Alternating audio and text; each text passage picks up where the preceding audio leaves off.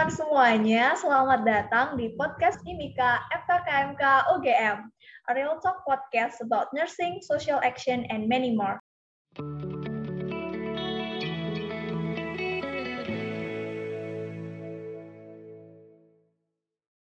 Hai, aku Susi. Di podcast Beri Ruang kali ini, kita akan get to know more about ilmu keperawatan. Nah, kita akan menjawab pertanyaan-pertanyaan netizen tentang keperawatan yang udah kita kumpulin dari Twitter, Instagram, dan lain-lain. Nah, di sini aku nggak sendiri, sendiri nih. Aku ditemenin sama dua temen aku. Ada Tia. Halo Tia. Halo Susi. Dan Jija. Halo Jija. Halo semua. Gimana nih kabarnya kalian berdua hari ini? Wow, luar biasa. Baik, baik, baik. Mantap. Mantap, tetap semangat dong ya. Oke, tanpa berlama-lama lagi nih, kita langsung ke pertanyaan yang pertama ya teman-teman. Materi dan praktik pembelajaran apa aja sih yang ada di ilmu keperawatan? Wow, banyak banget ya kalau ruang lingkupnya itu ada keperawatan dasar, ada farmakoterapi, fisioterapi, manajemen rumah sakit. Nggak ketinggalan juga ada anatomi dan fisiologi yang ulala. Ada keperawatan medikal bedah, keperawatan anak dan maternitas, keperawatan jiwa. Itu aja masih terbatas kita di semester 3 ini. Belum tahu nih, semester-semester berikutnya mungkin bisa tambah lagi gitu ya, tambah luas lagi. Oke, banyak banget ya ternyata bener banget tuh yang disampaikan Susi tadi. Jadi banyak banget materi-materi yang dipelajari uh, di ilmu keperawatan. Bukan hanya berhubungan tentang fisik, tapi juga tentang kejiwaan. Jadi itu kita tuh nggak semata-mata cuma mempelajari tentang fisiknya seseorang, tapi itu juga uh, emosi dan jiwa yang ada di dalam orang itu. Jadi itu karena di dalam jiwa yang sehat terdapat badan yang kuat. Gitu nggak sih pepatahnya? Mantap banget sih. Karena sehat itu juga enggak cuma mencakup fisik ya teman-teman. Jadi sehat itu menurut WHO ada fisik, psikis, dan sosial. Benar banget Mbak Susi. Mantap. Oke, kita langsung aja lanjut ke pertanyaan yang kedua. Ini agak nyeleneh nih pertanyaannya. Pernah nggak bius total diri sendiri? Kalau bius total diri sendiri, karena kita juga belum mempelajari kayak gitu. Kalau aku sendiri aku tuh belum pernah ya. Terus kalau semisal dicoba pun kayaknya juga susah kalau kita bius diri sendiri. Terus nanti kita nggak tahu ya bangunnya kapan terus yang ngurusin siapa nanti gimana tuh? Bener bener bener. Kalau Tia gimana nih? Enggak sih ya belum pernah ya. Kali enggak sih bun kita bius diri sendiri. Kayak bukannya kita ngelari nih masalah yang pada pasien malah kita nambah masalah nih. Tapi buat kamu kamu yang gabut menarik juga nggak sih kalau buat dikaji itu boleh juga percobaan sekalian boleh Bener boleh. banget. sebelum kita bius ke pasien kita uji coba dulu ke diri sendiri kita ya kayak ini biusnya bener gak sih bisa bikin gak sadar gitu kan ya Habis itu nggak jadi nih ngerawat pasien, malah jadi pingsan sendiri nih di samping pasien gitu ya. Oke, kita langsung next aja. Perbedaan mendasar antara dokter dan perawat apa sih? Wah, berat nih pertanyaannya. Ya, jelas beda sih ya kalau dari konsep dasarnya. Kalau dokter itu kan curing ya, kalau perawat itu kan caring. Nah, dari istilahnya aja udah gambarin banget nih letak perbedaannya. Kalau dokter itu kan mengobati gitu, sedangkan kalau perawat itu tugas utamanya ya kayak katanya perawat, berarti merawat gitu kan. Lingkup kerjanya juga pasti beda sih.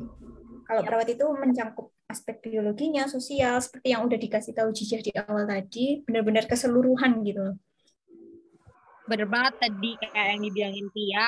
Kalau dokter itu mengobati ya istilah awamnya. Kalau perawat tuh merawat. Jadi tuh nggak cuma obat aja yang berpengaruh buat kesembuhan tapi itu juga gimana sih perawatannya supaya uh, penanganannya tuh lebih optimal. Jadi kesembuhannya juga lebih optimal kayak gitu. Bener banget bener. Aku setuju sih. Oke kita langsung next aja ini agak sensitif dan bikin kesel nih pertanyaannya. Gimana sih pendapat anak keperawatan tentang statement kenapa kalian gak sekalian ambil kedokteran? Kan nanggung. Aduh, berat nih.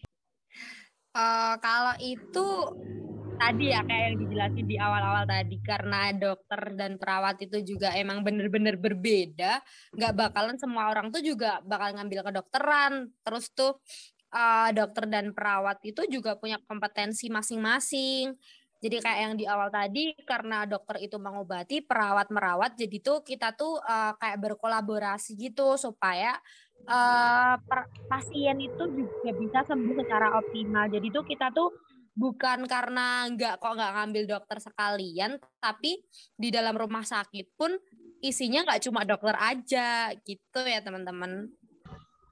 Iya sih ya, sama kayak yang dibilang Cica tadi, karena emang di lingkupnya itu ada ciri khasnya masing-masing. Jadi ya tergantung kita mau pilih yang di curing tadi atau di caring. Jelas beda sih, itu kayak pilihan kita masing-masing juga. Bener banget sih, ini pertanyaan nih kayak uh, misalnya plesotannya itu kayak nanya kamu kenapa makan di KFC kenapa nggak di McD aja gitu ya teman-teman beda coy itu dokter sama perawat itu benar-benar beda ada yang superior yang inferior gitu nggak ada ya teman-teman oke kita langsung aja next ke pertanyaan selanjutnya ini leneh nih agak-agak gimana gitu pertanyaannya suka kesel nggak sih kalau sering disangkut pautin sama abdi negara, dijodohin sama abdi negara? Gimana pendapat kalian? Gimana nih? Waduh, waduh, waduh, ini agak ngelawak banget ya Bun pertanyaannya. Antara jodoh dengan prodi ini. Wah, asik banget sih. Kalau jujur juga kesel banget gak sih? Kayak nggak ada korelasinya tapi dihubung-hubungin gitu loh. Kalau perawat sama abdi negara itu jodoh kayak gitulah. Atau apalah ramalan-ramalan kayak gitu. Tapi sebenarnya tuh ya kayak itu dua hal yang berbeda ya antara jodoh sama di kuliah gitu tuh kayak beda gitu sih jadi ya kenapa harus dijodoh-jodohin gitu sih? Tapi kalau misalkan dapat nih dapat bonus juga nggak sih? Mau ya Tia ya Tia?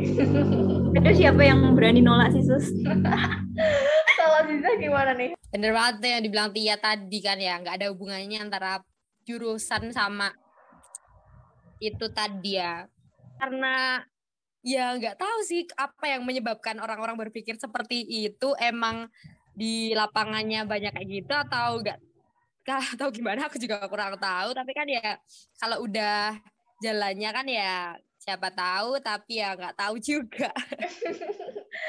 Bener-bener banget. Uh, perawat itu kita profesi gitu ya. Kita harus profesional dengan uh, pekerjaan kita. Nggak ada sangkut pautnya sama segala bentuk perjodohan dan percintaan gitu ya teman-teman bener banget mantap bener banget. tapi dalam hati amin nggak sih nggak tahu sih aku up deh aku up Oke, okay, langsung aja kita next. Nah, ini juga uh, stigma yang sering beredar di masyarakat nih, teman-teman. Kan kalau di rumah sakit itu kita banyaknya lihat uh, perawat-perawat yang cewek gitu ya. Kalau masyarakat tuh jarang lihat perawat-perawat yang cowok gitu. Nah, uh, menurut teman-teman nih, pendapatnya gimana?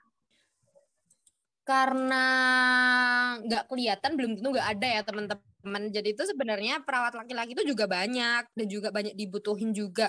Tapi mungkin stigma masyarakat tuh mikirnya karena emang perawat itu kayak uh, nanti itu tugasnya merawat terus lebih ke caring kan tadi. Jadi mungkin lebih disangkut pautin sama perempuan. Tapi itu balik lagi uh, untuk suatu pekerjaan tuh nggak memandang gender ya teman-teman. Baik laki-laki atau perempuan pun dibutuhkan di dunia keperawatan itu sendiri. Di IGD pun uh, banyak juga yang dibutuhin laki-laki. Karena laki-laki lebih kayak gercep mungkin ya terus tuh juga uh, lebih berani tapi juga tidak memungkinkan eh tidak memungkinkan tidak menutup kemungkinan perempuan juga lebih berani. Tapi tuh ya itu lagi balik lagi teman-teman uh, pekerjaan tidak menuntut gender perempuan ataupun laki-laki. Yap, dan banget. Aku juga setuju setuju sama pendapatnya Ziza. Iya sih, bener banget sih. Itu kayaknya yang masih mikir kayak gitu butuh refreshing kita kunjungan kali ya ke rumah sakit biar bisa lihat itu sebenarnya itu banyak ya. Cuman kayak udah karena stigmanya kayak gitu jadi dipukul rata gitu sih kalau keperawatan itu identik sama cewek. Ya benar banget karena uh, cuman stigma aja ya dari masyarakat kalau uh, yang merawat itu biasanya uh, cewek gitu, cowok nggak bisa merawat. Padahal cowok tuh bisa merawat dan bisa juga lebih caring daripada apa perempuan gitu ya teman-teman. Oke, kita langsung aja nih. Jadi uh, netizen nih ada yang nanya kenapa suka foto pakai seragam. Nah, gimana nih? Astaga, ada pertanyaan kayak gini. ini juga agak ngadi-ngadi nggak sih ya kali masa kita kerja mau pakai kausan oblong di rumah sakit belum lagi nih misalkan nih kita sebagai perawat ya dimintai dokter gitu buat tindakan medis. Otomatis kan bakal berkecimpung tuh yang namanya cairan darah-darah pasien.